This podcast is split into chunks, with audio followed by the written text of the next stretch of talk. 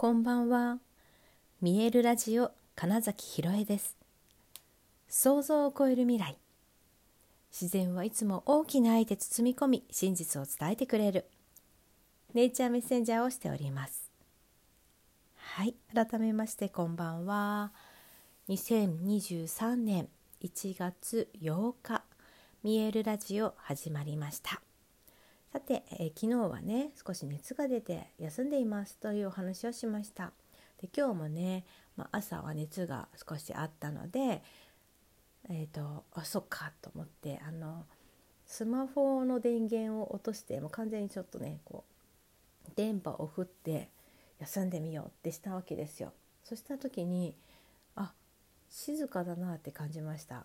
あすごい実は思ってる以上に、うん、その電波電磁波みたいなのを自分は感じ取ってるんだなってことに気づいていや面白い体験だったんですね。そっかって言って私結構別にあの携帯 iPhone がね近くにあっても別に眠れるし 本当そんな気にしてなかったんですけどおふってみた時にあ静かだなって思ったんですよ。でまあ熱が出ててちょっと敏感過敏になっているっっていうのもあるんでしょうけど、まあ、それにしてもすごく分かりやすくうわ静かだってなったんです。であの、まあ、あえてだから今日何度もね目を覚ましたりもしてますけどもその間も、えー、っと電源を入れず、まあ、夜おもうほぼ平熱だぞみたいなところまで戻った時に電源を入れ直して、まあ、今こうしてね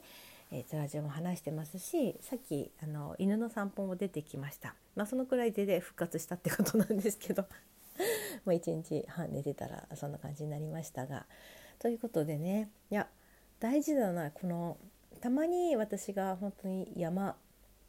山が必要だみたいな感じでね。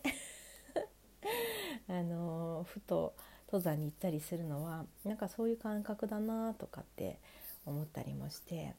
どうしても今ついついねあの電波があるところ当然もう飛んでるんですよ山行ってもねもう全然高尾山ぐらいだったらねどこだって通じちゃうんですけど電話。だけどもこう意識的にそこから離れるっていう時間って結構大事だなって改めて思ったしあそれこそあれですねあの去年と一昨年、えー、と春頃にはちょっと沖縄のキャンプに行ってるんですけれども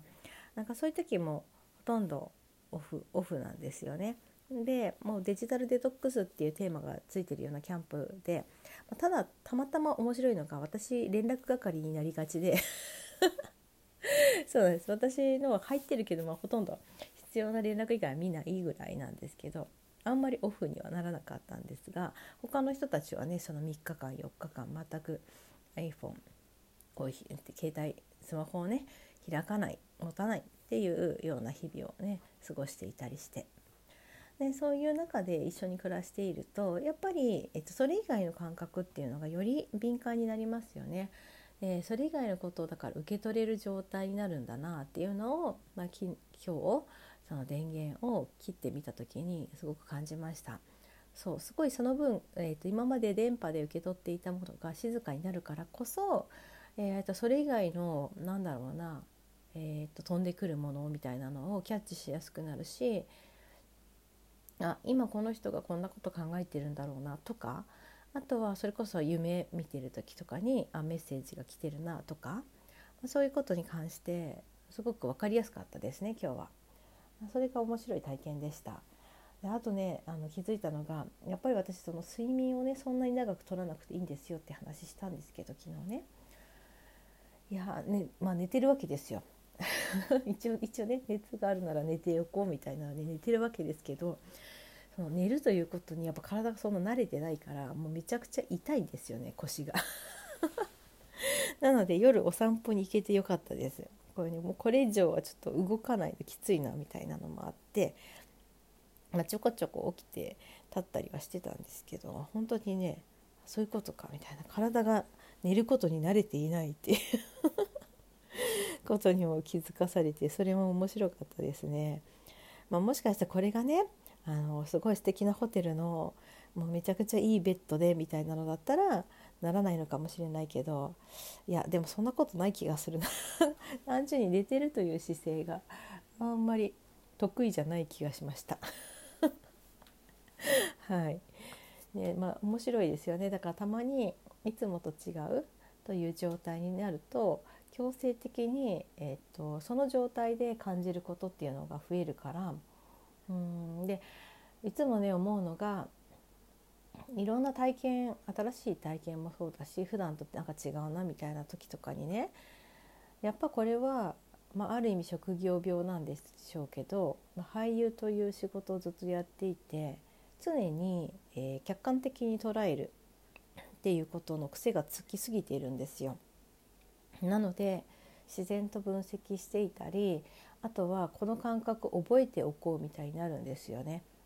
そうなかなか、えーと、自分だと体験できないことっていうのは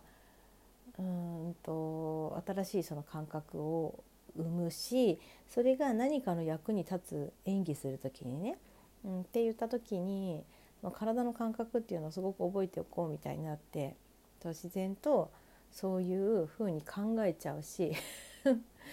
えと感じ取ろうとするしみたいなのもあってね、うん、常にある意味常に冷静なんですよね。そこが、まあ、本当にそういう意味では、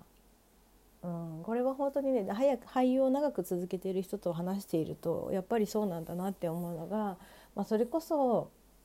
うんと分かりやすいのがその身近な人が亡くなったとかねそういう場面においての自分のうんその感情の揺れみたいなことも覚えておこうみたいにやっぱなっちゃうって言ってました。ねすごいですよね変な仕事ですよねそういう意味ではね。でそれがいつか何かに使えるんじゃないかってやっぱ思うらしいんですよ。だからすごい、えーと、かあの怒りが生まれたすごい悲しみとか喜びもしかりなんですけどそういう大きな、うん、感情が動く時っていうのをもう記憶しようとするっていうでそれに加えて普段なかなか味わうことができないっていうことが起きた時にそれをまた、記憶しようとしちゃう生き物なんだなっていうのが、うんまあ、これはちょっとね一般の方とは絶対違うんでしょうね。で自然とねあの、まあ、それこそ俳優向けのブログに書いたんですけどノートに数日前のね。あの結局ね体が全部覚えているんですねその体を思い出すことによって感情っていうのが生まれてくるわけなのでやっぱりねその作業ってすごく必要なんですね。であの一般の方でも例えばうんなんか思い出すと悲しくなるってこととかいっぱいあるじゃないですか。でそれのえっとそれ,、うん、それのっていうかそれをうんと意図してえー、と再現するっていうことが、まあ、俳優のお仕事なのでやっぱりね分かってないものはできないんですよね。理解してないことは。このこういう体になったらこういう感情が生まれる、うん、あの時自分はどうしてそんなに、えー、と悲しくなったのかとか例えば。っていうのを思い出すのにも体をこう思い出すと自然と生まれてくるみたいなこととかね。私は本当それが楽しいしうーんそれが分かってから本当の意味で分かってからうん演じることがそんなにやっぱ難しいって感じなくなったしあのいやもちろんねあの毎回役があっていろんな場面があるからちょっとずつニュアンスは違うんですけど、うんと、それをつかむまでに早くなったっていうのかな役を作るのにね。うん、とかっていう。私の場合は本当に、えーと、役作りって体から作るので体さえ見つかれば、うん、アドリブもいくらでもできるしっていう状態になるわけですよね。その人になるので。その人の体で、えー、いたら自然とこういう言葉を発するよねとか人の話はこういうふうに聞くよねとかってなるのでね。みたいなことをなんかまあ今日その寝ていて新しい感覚だなみたいなのを思って、まあ、熱があってただ寝てるだけなのに結局そういうことを分析している自分って何だろうみたいな気持ちにもなるわけですよ。ね、ただ寝とけっつってるのにみたいなもう完全にこれ職業病だなってやつですよ でもそれをなんだろうな楽しんでる自分っていうのはやっぱどっかにいるしで何かそれが誰かの役に立つような、ことになったらいいなとも多分思っていて、まあ、こういうふうにねアウトプットする、うん、ことにしてるんだなと思いましたしね。うん、やっぱりそして、まあ、俳優たちにはもっともっとこの感覚っていうのを掴んでもらえたら本当の意味で演じることが楽しくなるし自分にしかできないことができるようになるよっていうことをやっぱもっと伝えていきたいなっていうのもあってね今年はそういう時間も多く持っていきたいなって思っています。まその俳優向けのね、えー、勉強会みたいなのをやる時間ですね。はいなんてことを、まあ、熱があって一日寝てたのに結局考えてたっていう話です。そうなんですよでもねその静かだなって感じたからこそきっとそんなことも考えたんだろうなって今は思います。うん、いいんですよね。その静かにすると結局自分っていうものにすごく向き合うからでどうしたいのかな私っていうね、いうことを、まあ、このね新年に思えたっていうのが良かったな。そんな、うん、一日寝ていた私の日記みたいな。